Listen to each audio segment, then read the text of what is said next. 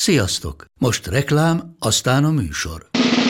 A műsor, valamint az élményekkel teli utazások, személyre szabott ajánlatok és állandó kedvezmények támogatója a Molmove hűségprogram. Nyisd meg a Molmove appot, a profilodba belépve, add meg a hihetetlen promóciós kódot, és tankolj Molevo és Evo Plus üzemanyagjainkból 15 forint per liter kedvezménnyel. Ne feledd, a hihetetlen promókóddal most még jobban megéri Molmove tagnak lenni. Vége a reklámnak, jön a műsor. December 7th.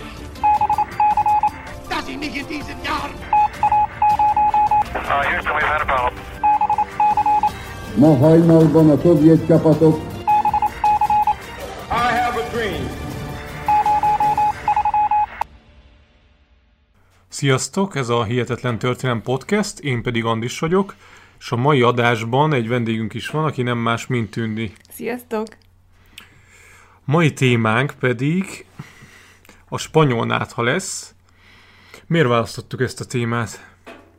Hát igazából um, elég aktuálisnak éreztük a, ezt a témát. Ugye itthon ülünk a kis, hát nem mondhatjuk, hogy karanténunkban, de elszigetelve, ugye itthon maradunk, mint gondoljuk ti is, és, um, és hát így adta magát a téma, hogy utána nézzünk további nagy világjárványoknak, és így esett a választásunk a spanyol náthára.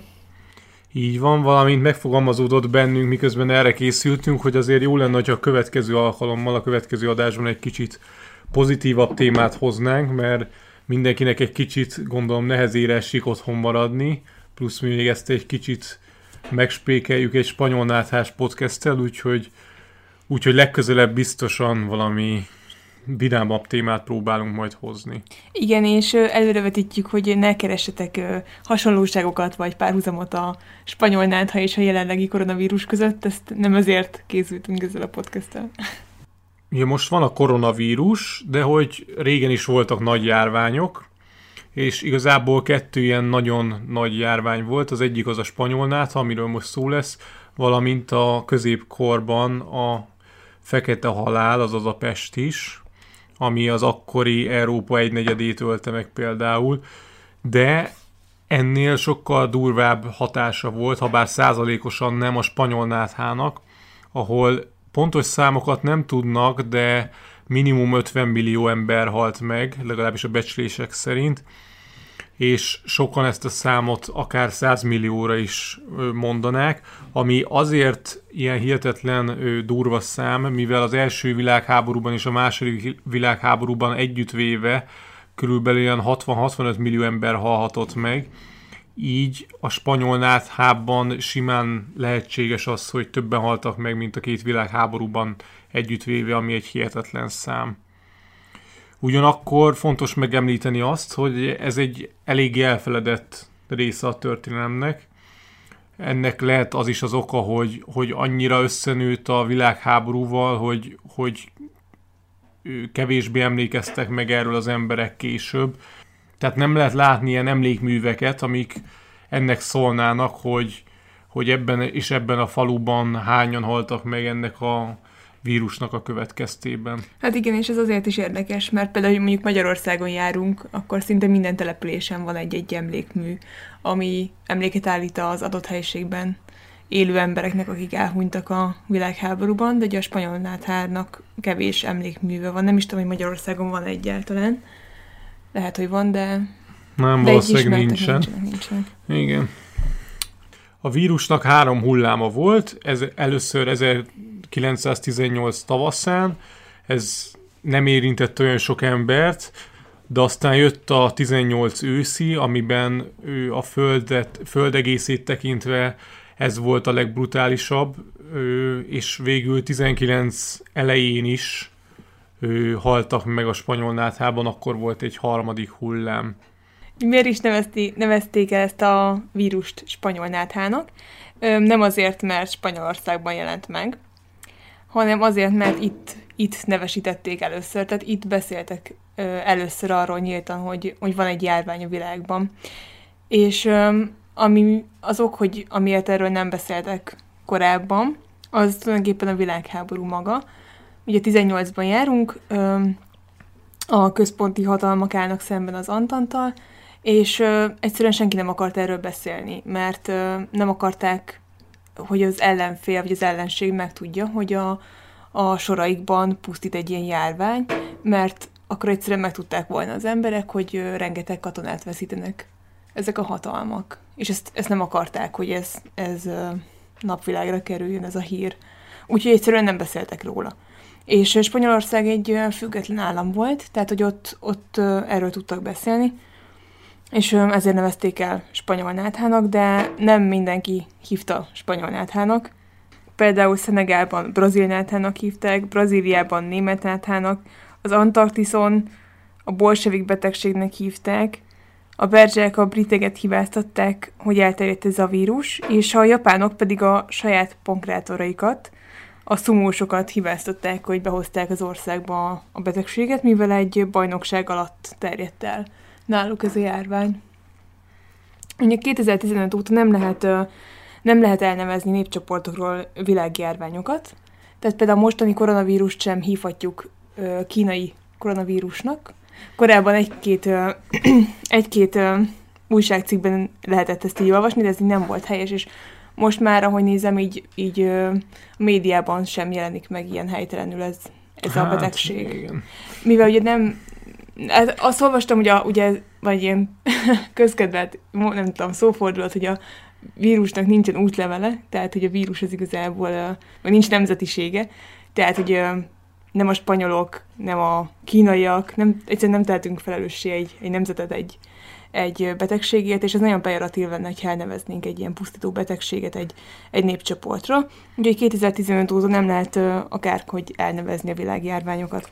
Hát igen, végül is ezt mondhatjuk azt, hogy ez egy időszerű döntés volt már, hogy a 21. században járunk, és mégse legyen a járványok neve ennyire pejoratív egy-egy népre nézve. 18-ban járunk ugyebár, 1918-ban, amikor is 1,8 milliárd ember élt a Földön, ami jóval kevesebb, mint a mostani. Ugyanakkor el lehet azt mondani, hogy nagyon sok mindenben még nem tartott egyáltalán ott technológia, mint ahol most tart. Tehát az üzeneteket általában távíró segítségével küldték el, ugyanakkor voltak olyan országok, Kína nagy területein, sok helyen galamposta működött még. Ugyanakkor el lehet azt mondani, hogy például Perzsiában, ami háromszor akkora or- ország volt akkor, mint Franciaország, csak 12 kilométer vasút volt, és pár kilométernyi betonozott út. Tehát egy olyan világban élünk, amikor az orvostudomány és a technika még nincsen annyira fejletten, ugyanakkor el lehet azt is mondani, amiről majd később is beszélünk, hogy sok ember hit még a babonákban, a boszorkányokban és olyan ö, dolgokban, ami igencsak megnehezítette a gyógyítást és a gyógyulásnak az útját. 1918. március 11-ét szokták a kiinduló pontnak nevezni, ugyanis akkor egy Kansas állambeli katonai bázis szakácsa arról panaszkodott a tábori orvosánál, hogy megfázáshoz hasonló tünetei vannak, ő kicsit láza van, köhög, és ugyanez nap a bázison belül több százan megbetegedtek. Tehát egy viszonylag hamar nem csak a szakácsnak volt ezzel a problémája. Ugye nem kellett sokat várni arra, hogy elterjedjen a világban, a világháború javában dúlt, Amerika pedig folyamatosan küldött ő, haderőt Európába, így New York kikötőjéből főleg folyamatosan ő, mentek hajók az Atlanti óceánon keresztül, úgyhogy így adott volt az is, hogy hogyan jutott át Európába viszonylag gyorsan a járvány. Ami még amúgy érdekes szerintem, hogy öm, öm, ez, a, ez a vírus is állatról került emberre. Tehát, hogy a, valószínűleg vagy egy madár, vagy pedig egy sertés volt a, a kiinduló pont. Tehát a tanulság, ne együnk húst. Nem, de valószínűleg tényleg egy olyan ember lehetett az első fertőzött, aki, aki vagy madarakkal, vagy pedig sertésekkel foglalkozott. vagy evett. Vagy evett. Hát, vagy igazából közel került hozzá, és hogy levágták. Nem tudom pontosan. de hogy igazából állatról került ember, és aztán nagyon gyorsan mutálódott ez a, ez a vírus, és utána ugye emberről emberre terjedt. Hát ebben hasonlít egy kicsit a mostani koronavírus, hogy először állatról emberre, aztán, aztán valami megváltozott, és már képes volt emberről emberre terjedni. Így van, igen. Na de visszatérve 18-ban, ő, nagy hadihajók mentek, és volt például a Leviathan nevű amerikai ő, szállítóhajó, ami 9000 ember befogadására volt képes, és amikor elindultak New Yorkból, akkor kiütött a, kiütött a spanyol náca, és mire megérkeztek Európába, addigra ebből a 9000 emberből 2000 ember megbetegedett. Tehát viszonylag gyorsan tudott terjedni.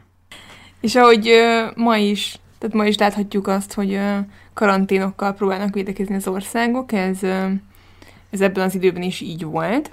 Például Izlandon akkor százezer fő volt a lakosság száma, most se sokkal nagyobb, tehát most 300 ezer ember él Izlandon, és akkor ebben az időben 100 ezer ember élt ott, és Izlandon lezárták az északra és a keletre vezető utakat. És mivel Izlandon nagyon sok a gletszer, nagyon sok a járhatatlan út, ezzel lényegében lezárták az országot igazából. Ausztráliában pedig le- lezárták a kikötőket ö, novemberben, és ennek köszönhetően a, a járvány második hulláma nem is érte el az országot, ezt szinte ezt megúzták. Viszont sajnos hamar örültek ennek, és, és feloldották ezeket a zárlatokat, és a harmadik hullám az sajnos elérte, elérte Ausztráliát is. A magyaroknál pedig feltételezhetően az olasz fronton keresztül jött a járvány. Ugye ott több nagy csata dúlt, úgyhogy az olasz frontra egy idő után amerikai katonákat rendeltek ki, akik hozták magukkal a spanyol hát, spanyol hát is, és ő, az olaszok így kapták el, adták tovább a magyaroknak, és ugye 18-ban már a főleg a második felében már a világháború lecsengése volt, egyre több katona jött haza a frontról Budapestre, vagy a ö, környező városokba, úgyhogy a hátországban is viszonylag gyorsan elterjedt a járvány. Ha 1918-ban azt hallottad, hogy köhög a szomszédod, vagy egy családtagod, és ő, saját szemeddel láttad őt összeesni, akkor tudhattad azt, hogy jó eséllyel már te is elkaptad a betegséget, és kérdés, hogy mennyi esélyed van a túlélésre. A betegséget sokan csak háromnapos betegségnek hívták, mert az első tünetek megjelenése után nagyon gyorsan lefutott, és sajnos nagyon gyakran halállal végződött, tehát nagyon gyorsan végzett ez a betegség azokkal, akik ezt elkapták. Olyan tüneteik voltak, mint például elszíneződtek a végtagjaik, és egy-két napon belül, vagy sok esetben egy-két órán belül megfulladtak, és gyakran járt spontán orr és szájvérzéssel is ez a betegség, tehát hogy vér, vér jött ki a szájukból, vagy az orrukból. És azok a terhes nők pedig, akik elkapták, azok sajnos elvetéltek, vagy pedig ö, sokszor koraszülött csecsemőket hoztak világra. Igen, és ezek mellett el lehet mondani azt, hogy érdekes módon nem a fiatal korosztályt és az idős korosztályt támadta meg ez a, az, ez a vírus, hanem gyakorlatilag a 20 és 35 év közöttieket támadta meg leginkább, és ott volt a legmagasabb a halálozási arány. Erre több magyarázat is van.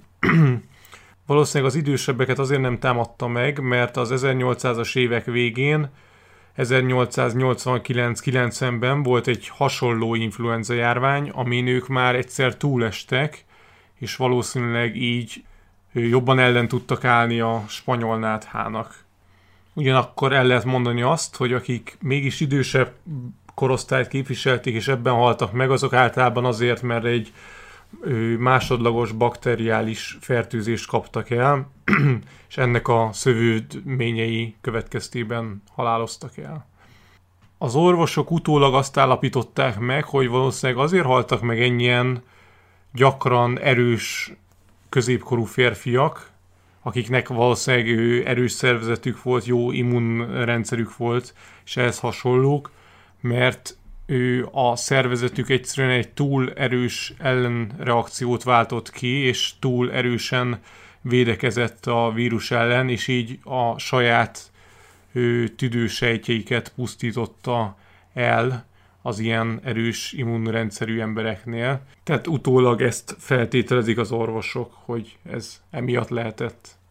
Elég nehezen diagnosztizálták ezt a vírust.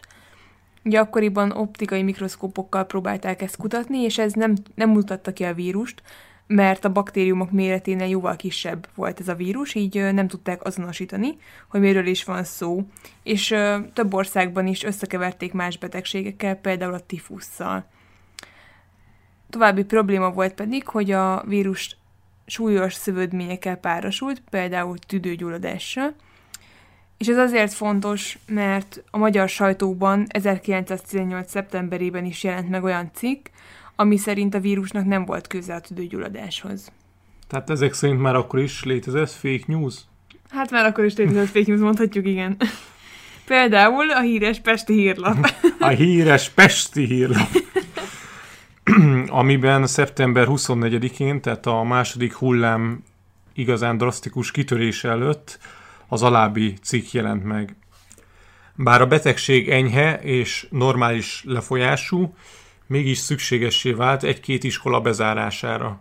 Sajnos a közönség körében a spanyol betegségről téves nézetek alakultak ki, mert nagy a hajlandóság, hogy haláleseteket, amelyeket például tüdőgyulladás okozott, a spanyol nátha rovására írják, holott a két betegségnek egymás, egymáshoz semmi köze, legfeljebb annyi, hogy mindkettő magas lázzal kezdődik. Idézet vége. Öt nap múlva viszont már olyan iszonyatos mértékben tombolt a járvány, hogy a lap mégis kénytelen volt elismerni, hogy az egyik legsűrűsabb komplikációja a spanyol náthának éppen a melhártya és a tüdőgyulladás. Tehát fokozta a nehézségeket, hogy Európában a világháború miatt szappan hiány volt, és azt mondták a lakosságnak, hogy a járvány ellen elég az a védekezési mód, hogyha meleg vízzel mosnak kezet. De hát ez később kiderült, hogy ez sajnos ez nem elég. Ugye most már a csapból is az folyik, hogy mossunk kezet, mindenhol lehet olvasni, hogy uh, hogyan kell kezet mosni, hány másodpercig. Na hát valószínűleg ezt uh, 1918-ban sajnos nem mondták az embereknek. Úgyhogy... Akkor még nem volt Györfi Pál. akkor még nem volt Györfi Pál, hogy figyelmeztessen. Ugyanakkor el lehet azt mondani, hogy valószínűleg azért, ha ezt is mondták, hogy ez megvéd téged a fertőzésektől, azért elég sok háztartásban nem volt meleg víz. Tehát azt elég nehezen lehetett megoldani, hogy valaki kezet mosson meleg vízzel bármikor, amikor mondjuk ő hazajön a munkából. Hát igen. Igen, meg most már talán sokkal inkább a kultúránk része ez az egész kézmosás. Mit te szoktál kezet mosni? Én szoktam, szoktam. 60 másodpercig. És amikor bejelentették, hogy járványról van szó, akkor mindenki nagyon megijedt, és a gyógyszertárakban felvásárolták az összes elérhető lázcsillapító készítményt. Tehát valószínűleg azok, akik meg, megbetegedtek, és gyógyszerre lett volna szükségük, azoknak nem volt elérhető.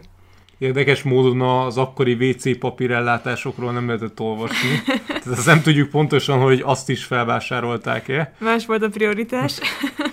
Igen. Ugyanakkor elmondható az, hogy a gyógymódokról sokszor nagyon téves képek éltek, tehát lehetett olvasni azt, hogy Kínában valahol úgy védekeztek a, a vírus ellen, hogy ollót tettek ki a beárati ajtóba, és éjszakára ott hagyták az ollót, mert hogy ők hittek a démonokban és a sárkányokban, és úgy gondolták, hogy ez megvédi őket, mivel amikor be akarnak jönni, akkor ketté vágja ezeket a sárkányokat. De azért Európában ennél sokkal okosabbak voltak az emberek, mert itt olyanokat mondtak, hogy a dohányfüstöt jól le kell tüdőzni, és ben kell tartani, mert ez megőri a vírust. De voltak olyanok, akik azt mondták, hogy ne, ne, ne, ne, van ennél jobb ötletem, azt kell csinálni, hogy rohadt sok alkoholt iszol, és utána a sok alkohol hatására a vírus elpusztul. Hát Jó, hát igazából szerintem Magyarországon is sokan tároztak be pálinkából, amikor megtudták, hogy influenza járvány van, vagy koronavírus járvány, szóval ez most nincs ez másképp. ma sincsen ez másképp, így van. Ugyanakkor lehetett azt olvasni, hogy például voltak olyan afrikai országok, ahol volt egy higanybánya, ahol a dolgozók közül senki nem betegedett meg. Így hát mire jutottak az okos orvosok, hogy ez minek a következtében lehet? Hát az, hogy ők higanyt bányásznak, ott az ottani higany ő, porfelhőt belélegzik, és ez egy egyfajta védelmet biztosít. Úgyhogy nem csináltak mást utána, mint hogy a mérgező higanyt beadták injekciós tű formájában az embereknek, és ezzel mérgezték az ottani lakosokat. Hát hatalmas ötlet. Hát igen. Vagy amikor kitalálták, hogy hipermanganáttal gargarizáljanak az emberek, vagy pedig sósavat csepegtettek vízbe, amit megitattak a páciensekkel, de hát valószínűleg ez sem volt hatásos a vírus ellen, ellenben igencsak halálosnak hangzik most már. Igen, azt lehet mondani, hogy viszonylag kreatív megoldások születtek arra, hogy hogyan lehetne ezt a vírust kiírtani. Ami még további gondot okozott, hogy ö, hatalmas volt az orvos és a nővér hiány. Ugye a háború miatt a legtöbb orvos ö, a katonákkal együtt a fronton volt, és emellett kellett még biztosítani a hátországban is minél több orvost. Voltak olyan országok, ahol nagy mennyiségű önkéntes nővér jelentkezett a szolgálatra, és az ők később, amikor már lecsengett a járvány, ők meg is maradtak ápolónak. Tehát nagyon sok önkéntes dolgozatot, viszont a szakképzett orvosokból nagy hiány volt. Igen, és valahol lehetett azt is olvasni, hogy ezek az önkéntes ápolóknak a bizonyos részei azért ő, utólag is ott maradtak a szakmában a spanyol nátha lecsengése után, és mivel nem volt szakképesítésük, azért nem volt a krémje azért ennek a orvosi társadalomnak, és ez okozott később gondot a következő években, vagy évtizedekben, hogy olyan, olyan emberek dolgoztak az egészségügyben, akiknek semmilyen szakképesítése nem volt. Minden esetre összességében azt lehet elmondani, hogy hogy nem volt rend megfelelő ellenszer a vírusra, úgyhogy a vírus kifutotta magát, és gyakorlatilag a világ minden részére eljutott.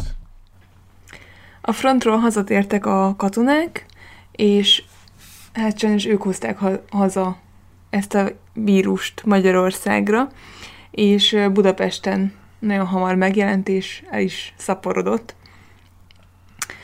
Öm, felolvasok egy újságcikket, a friss újság 18. október 9-i számából. Egy Molnár Ilona nevű kis cselédleány, miközben kórházat keresett, rosszul lett az utcán. A rendőr telefonon értesítette a mentőket. Ám a mentők, mivel járványos betegről volt szó, nem vállalkoztak a leány elszállítására. A rendőr ezután a fertőtlenítő intézetet hívta. Közben eltelt egy jó óra, s pontban fél hatkor telefonon hívta az esethez a fertőtlenítő intézet embereit. Ezek a székes főváros szégyenére csak fél kilenc órakor jelentek meg a helyszínen.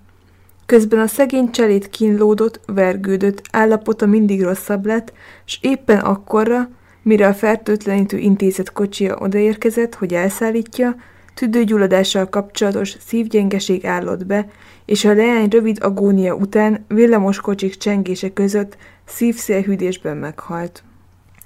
Ebből a cikkből is nagyon jól látszódik az, hogy ő nem voltak különösebben tisztában sokáig azzal Magyarországon, de egyébként ez külföldre is igaz volt, hogy mi okozza ezt a sok halált, és ő csak később ismerték fel, hogy valószínűleg ez egy dolognak köszönhető, egy betegségről van szó, ami ennyire durván szedi áldozatait. Lényegében azt lehet mondani, hogy októberben ismerték el azt, hogy ez egy hivatalos betegség. És hát ott is voltak, annó is voltak iskola bezárások, az eleinte, eleinte az volt a cél, hogy két hétre zárjanak be az iskolák, 18 őszén, de aztán látták, hogy ez egy hosszabb távú bezárás lesz, úgyhogy gyakorlatilag szinte egész évben zárva voltak az iskolák. Igyekeztek olyan intézkedéseket hozni, amivel meg tudják állítani a járvány terjedését. Például be akarták záratni a mozikat és a színházakat, erről folyamatosan egyeztettek az illetékesekkel, a tulajdonosokkal, és hát ők a tulajdonosok, az üzemeltetők nyilván ezt nem szerették volna, mert akkor elestek volna a bevételtől, és küzdöttek azért, hogy ne kelljen szüneteltetni ezeket az előadásokat. És ezt úgy tudták megoldani, hogy korlátozták az előadások, előadások számát, és két előadás között kötelező szellőztetési szünetet rendeltek el. Igen, tehát ez gyakorlatilag úgy nézett ki, hogy lement egy mozi előadás, nem volt ilyen, hogy kevesebben ülhetnek be, vagy ilyesmi, viszont a két adás között kiküldték az embereket, mindenkinek ki kellett menni, és átszellőztötték a mozikat. Hát azt lehet mondani, hogy ennek azért túl sok értelme nem volt, tehát ettől kevesebben nem fertőződtek meg, az biztos. A tömegközlekedésre vonatkozóan is hoztak intézkedéseket. Nagyon zsúfoltak voltak a villamosok, és ezt, ezt akarták megváltoztatni. Úgyhogy korlátozták a felszálló utasok számát. Egy idő után nem engedtek fel több utast a, a járműre, illetve kötelező volt szellőztetni, tehát nyitott ablakokkal mentek a villamosok. És ebben az időszak, ez ugye ősz volt, egyre hidegebb volt az idő, és rájöttek, hogy ez nem annyira jó az embereknek, mert nyitott ablakkal utaznak, akkor megfáznak és fáznak. Úgyhogy úgy adották meg, hogy a villamos tetején lévő ablakot nyitották ki. Így van, a felső ablakokat hagyták nyitva, de itt ö, fontos az, hogy itt kb. az egyetlen közlekedési eszköz a városban a villamos volt. Tehát nagyon mással nem lehetett közlekedni, nagy távolságok voltak. Tehát az emberekben a legnagyobb ilyen lázongást az váltotta ki, hogy, hogy ezt próbálták korlátozni, ezt az egyetlen kör, közlekedési eszköznek a használatát, és ez nem tetszett a, a népességnek. Ugye most is tapasztalhatjuk, hogy kényelmetlenek ezek az intézkedések, amiket azért hoznak, hogy, hogy megállítsuk a járványnak a terjedését, viszont nyilván most már sokkal jobb, jobb helyzetben vagyunk, hiszen nagyon sok embernek van autója, tudunk otthonról dolgozni, otthonról tanulni, ugye ezek a lehetőségek mind nem voltak adottak a koremberének. Így van. És ahogy említettem, a város elég nagy, tehát Budapest már akkor is azért elég nagy, vagy ugyanakkora volt majdnem, és a villamossal tudták megtenni a legnagyobb távolságokat legrövidebb időn belül, és fontos azt tudni, hogy itt jegyrendszer volt a háború miatt, tehát az élelmiszert jegyekre lehetett kapni, ezért egy embernek egy adott esetben mondjuk ő, ahhoz, hogy megkapja a megfelelő mennyiségű lisztet, több boltba is el kellett mennie, tehát gyakorlatilag az egy külön procedúra volt, hogy a város bejárva próbálta beszerezni, a, mivel hiány volt, azokat az élelmiszereket, amik ő feltétlen szükségesek a családjának. További problémát okozott az is, hogy estére elzárták a vizet Budapesten.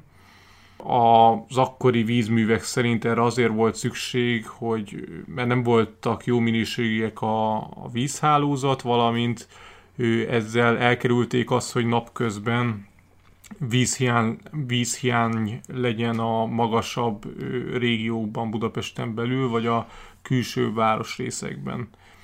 Tehát ugye a víz az mindenképpen szükséges volt a kórházakhoz is, meg ez ezért egy olyan betegség volt, ahol, ahol a betegeket jó volt a láz miatt, hogyha tudták hűteni éjszaka is. Meg a higiénia miatt is gondolom, hogy kezet mosni, meg mosdóba elmenni, meg ilyesmi. Így van, igen, igen.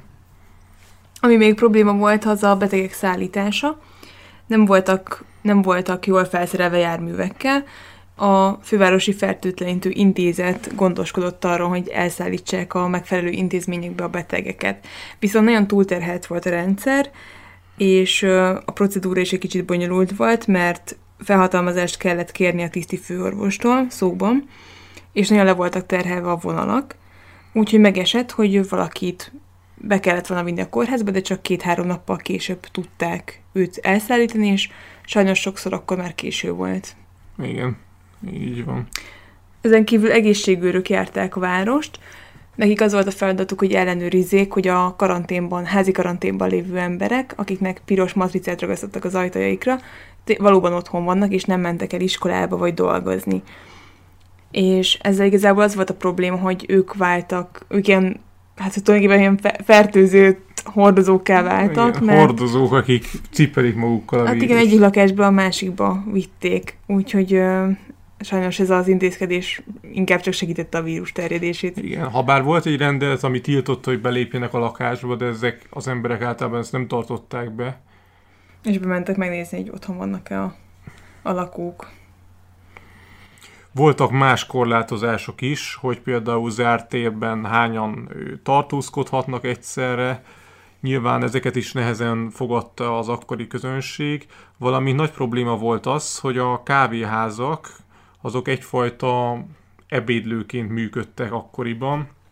Sok ö, háztartásban ö, azon spóroltak, ugye akkor még ilyen édesanna-szerű sok helyen cselédek voltak, viszont azon tudtak takarékoskodni, hogy ö, nem tartottak cselédet, és délben, amikor ő ebédeltek, akkor kimentek ilyen kávéházakba, és ott fogyasztották el az ebédet, ezzel így ő, jobban, olcsóbban kijöttek, de ő, erre is hoztak korlátozást, és a kávéházak azok pont ilyen déltájban, amikor a legtöbb ember ment volna oda étkezni, elrendelték, hogy akkor ő, fertőteni kell, és takarítani kell ezeket a helységeket, és ez is nyilván egy kisebb lázadást okozott a lakosság körében.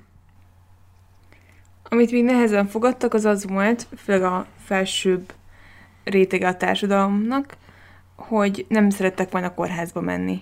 Úgy gondolták, hogy, hogy ez az alsóbb társadalmi osztályba tartozóknak a, az intézménye, és például nem szerettek volna mondjuk egy korterembe kerülni, a, mondjuk akár a cselédekkel, és uh, inkább úgy döntöttek, hogy ők nem mennek, nem mennek kórházba, és uh, voltak tüdőszanatóriumok az országban, viszont oda, oda fertőző betegek nem mehettek, tehát ott őket nem tudták fogadni. Úgyhogy a tehetősebb réteg, hát igazából nem, nem vett igénybe az ellátást. Hát igen, és így az ő, ő rétegükben is sokan haltak meg emiatt, mivel nem jutottak el időben orvoshoz. Ugyanakkor a közvélemény ő az már egyre inkább katona ellenes lett. Ugye itt már a lecsengése 18 novembere ugye már az első világháború végét jelentette, és a fővárosban naponta érkezett 8-10 katonavonat, akik meghozták a frontról magukkal, a nem csak a spanyolnát, hát, hanem sok esetben a tífuszt és más betegségeket is, és egyre paprikásabb volt itt Budapesten a hangulat valamint rossz volt a helyzet, ugye, ahogy említettük az orvosok szempontjából is. Például van egy olyan adat, miszerint a harmadik kerületben 60 ezer emberre jutott egy orvos, ami igen csak elenyésző, úgyhogy próbálták bevonni a tanhallgatókat, az orvos tanhallgatókat, vagy a végzős diákokat. A temetkezési vállalkozók is nagyon le voltak terhelve, ami kiderült a dokumentumokból, hogy elég undorító módon ők ráadásul még meg is emelték a tarifákat, hogy így a vállalkozásaikat felfuttassák, de borzasztóan le voltak terhelve, és rendeleteket hoztak országos szinten, hogy egyszerre hányan vehetnek részt egy-egy ilyen temetkezésen, kevesebb ember, tehát meg volt határozva, hogy csak közvetlen családtagok vehetnek részt, tehát nem lehetnek ilyen össznépi temetések. Kosztolányi ő novellájában azt írta, hogy az ember ebben az időben úgy olvasott újságot, hogy kinyitotta és nem a hírekkel kezdte, hanem rögtön hátralapozott a halálesetekhez, ami így elég borzasztóan hangzik. És még csak ekkor jött az őszi rózsás fordodalom, ami szintén sok, ember, sok embert vonzott az utcára, ráadásul Károly Mihály, az új miniszterelnök úgy próbálta oldani a feszültséget, hogy feloldotta azokat a rendelkezéseket, amik azt segítették volna, hogy minél kevésbé terjedjen a vírus.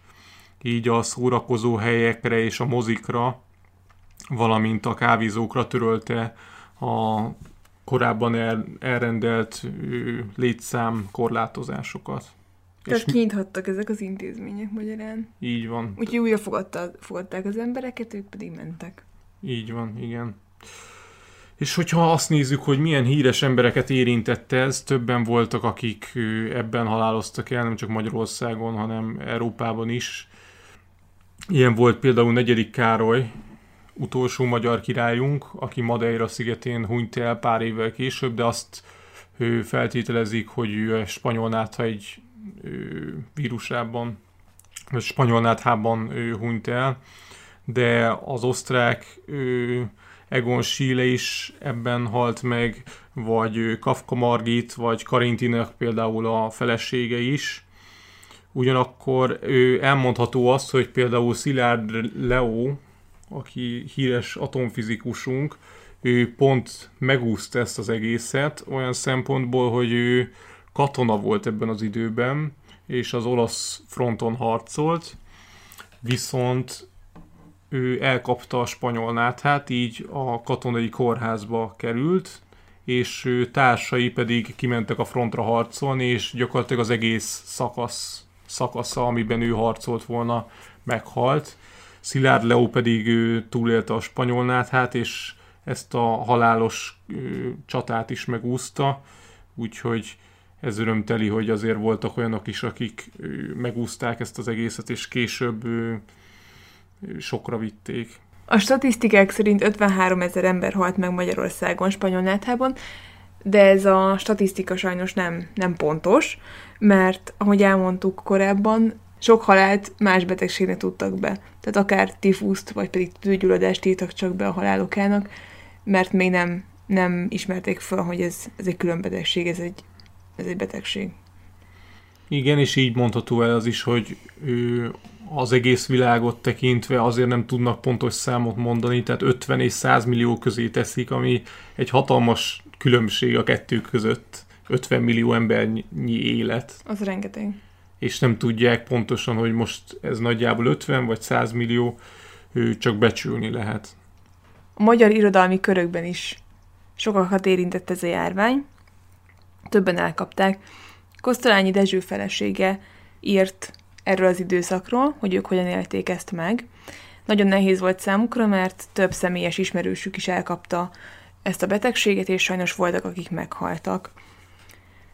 Említettük, hogy Kafka Margit is ebben, a, ebben a betegségben halt meg, és az ő temetésén Kosztolányi mondta a gyászbeszédet. A Diendre is meghalt, valószínűleg a, bet- a spanyol nátha következményeiben, de róla tudjuk, hogy ö, neki más betegségei is voltak. Ismerték Karinti feleségét, Judik Etelt is, és hát ö, sajnos őt is ez a betegség vitte el. Úgyhogy nagyon, nagyon megterhelő volt számukra lelkileg is ez, a, ez az időszak, és azután elkapták ők maguk is a betegséget, és ö, ők szerencsések voltak, mert felgyógyultak. Tehát Kosztolányiné írta arról, hogy hogyan próbáltak védekezni a járvány ellen. Mi kétségbe esetten félünk a járványtól, liter számra locsoljuk a sublimátos oldatot. Torok fertőtlenítő vízzel járunk, és az utcán, a villamoson is gargalizálunk. Igyekeztek elkerülni ezt a járványt, de végül elérte őket is, és megfertőzöttek a spanyol náthával, amiről így ír. Délben egy órakor valami kaparni kezdi a torkomat.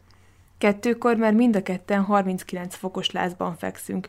Estére Bözsi, a dajka is megkapja a járványt, és a másik cselédlány is. Négy ágyban fekvő beteg van a házunkban.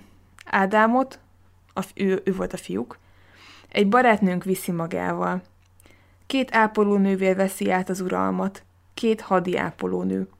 Reggeltől estig azt halljuk tőlük, hogy hány beteg pusztult már el a szörnyű betegségben, és hogy milyen ke- kevesen épültek fel belőle. Didének a szíve gyönge, nekem pedig a tüdőm rozzant, Bözsinek is a szíve rendetlenkedik. Dide a leghíresebb szívspecialista tanárt követeli a lány számára. Hát azt így elég megdöbbentő ezt így hallani, hogy, hogy így írja le az akkori történéseket. Tehát valószínűleg nem volt sok reményük arra, hogy ők felgyógyulnak, de szerencsére meggyógyultak a betegségből. Kosztolányi Dezső pedig a Járvány című írásában így emlékezett meg a járványról a Pesti Naplóban. Járok ebben az olvatag és forró őszben, és hallgatom, mit beszélnek embertársaim. Senki sem mondja, megegyezés béke, Wilson, leszerelés, hanem ilyesmiket hallok. Reggel már 39 fok láza volt, az orvos már akkor megmondta, hajnalban pedig látok idegeseket, kik halványilla torok öblítővel galgalizálnak a hídon, mellén zsebükben tartják jódos orkenőcsöt, és semmiért sem fognának kezet, még egy miniszterrel sem, mert attól tartanak, hogy a miniszter spanyol. Budapest egy középkori város képét mutatja. Délután kis taigán vagy 40 koporsó födelet húz fütyűrészve egy suhanc, este felé pedig a budai körúton üres halottas kocsi robog, melyen hosszan elnyúlva alszik egy gyászuszár. Aztán felébred, és unottan beleásít ebbe a halálos világba. Igen, az ember elvesztette a halál iránt való ünnepi áhítatát. Szemérmetlenül és pimasszul a közelébe férkődött és felfricskázta. Még az életet se tisztelte ilyenkor. Idézet vége. És lehet, hogy valami... Ez Most ezt fel kéne oldani. Igen, tehát ez lehet, hogy egy kicsit gyászosra sikerült a végén. Hát igen, igen, amit, ö, amit még nem mondtunk el, de akkor hogyan is ért véget ez a, ez a járvány. Igazából tényleg kifutotta magát, és egyszer csak megszűnt. Igen. Igen, tehát egy, ez egy nagyon, nagyon nehéz időszak volt a kor embereinek az életében, és, és tényleg nyilván nekünk sem könnyű most. Így van, azt... de sok szempontból azért nekünk könnyebb, úgy Persze. érzem, mint akkor. Meg ö, most, ahogy így rákerestünk a spanyol nátherre, azért találkoztunk azzal, hogy most többen előhozták ezt a témát, tehát, hogy készítettek erről már YouTube videót, meg meg több írásban összehasonlították a mostani koronavírus járványt a spanyol ha járványjal, tehát nem mi vagyunk az egyet, egyetlenek, akiknek ez eszébe jutott. Um, igazából sok párhuzamot szerintem nem érdemes vonni a kettő között, tehát hogy nyilván a mostani járvány, a mostani időszak is nehéz, de nekem úgy tűnik, hogy azért a, a száz éve korábbi járvány azért sokkal súlyosabb volt. Így van, igazából azt lehet mondani, hogy tanulságos sok szempontból, hogy mi történt itt száz évvel ezelőtt. És a mai kor számára is ez egy tanulságtétel, hogy, hogy mennyire fontos az, hogy maradjunk otthon, és hogy kerüljünk minden lehető alkalmat arra. Hogy megfertőződjünk. Így van, igen. Na hát, ez Szerintem ennyi volt a mostani adás. Igen, és legközelebb majd próbálunk valami pozitívabb témát hozni. Igen, igen. Karantén idejére kellenek a pozitív témák, de reméljük, hogy érdekesnek találtátok ezt a mostani epizódot. Úgyhogy vigyázzatok magatokra. Igen, mosatok sokat is. kezet, maradjatok otthon. Hallgassátok Györfi Pált. Hallgassatok rá. Igen, és uh, legközelebb egy nagyon vidám témával jövünk. Sziasztok! Sziasztok!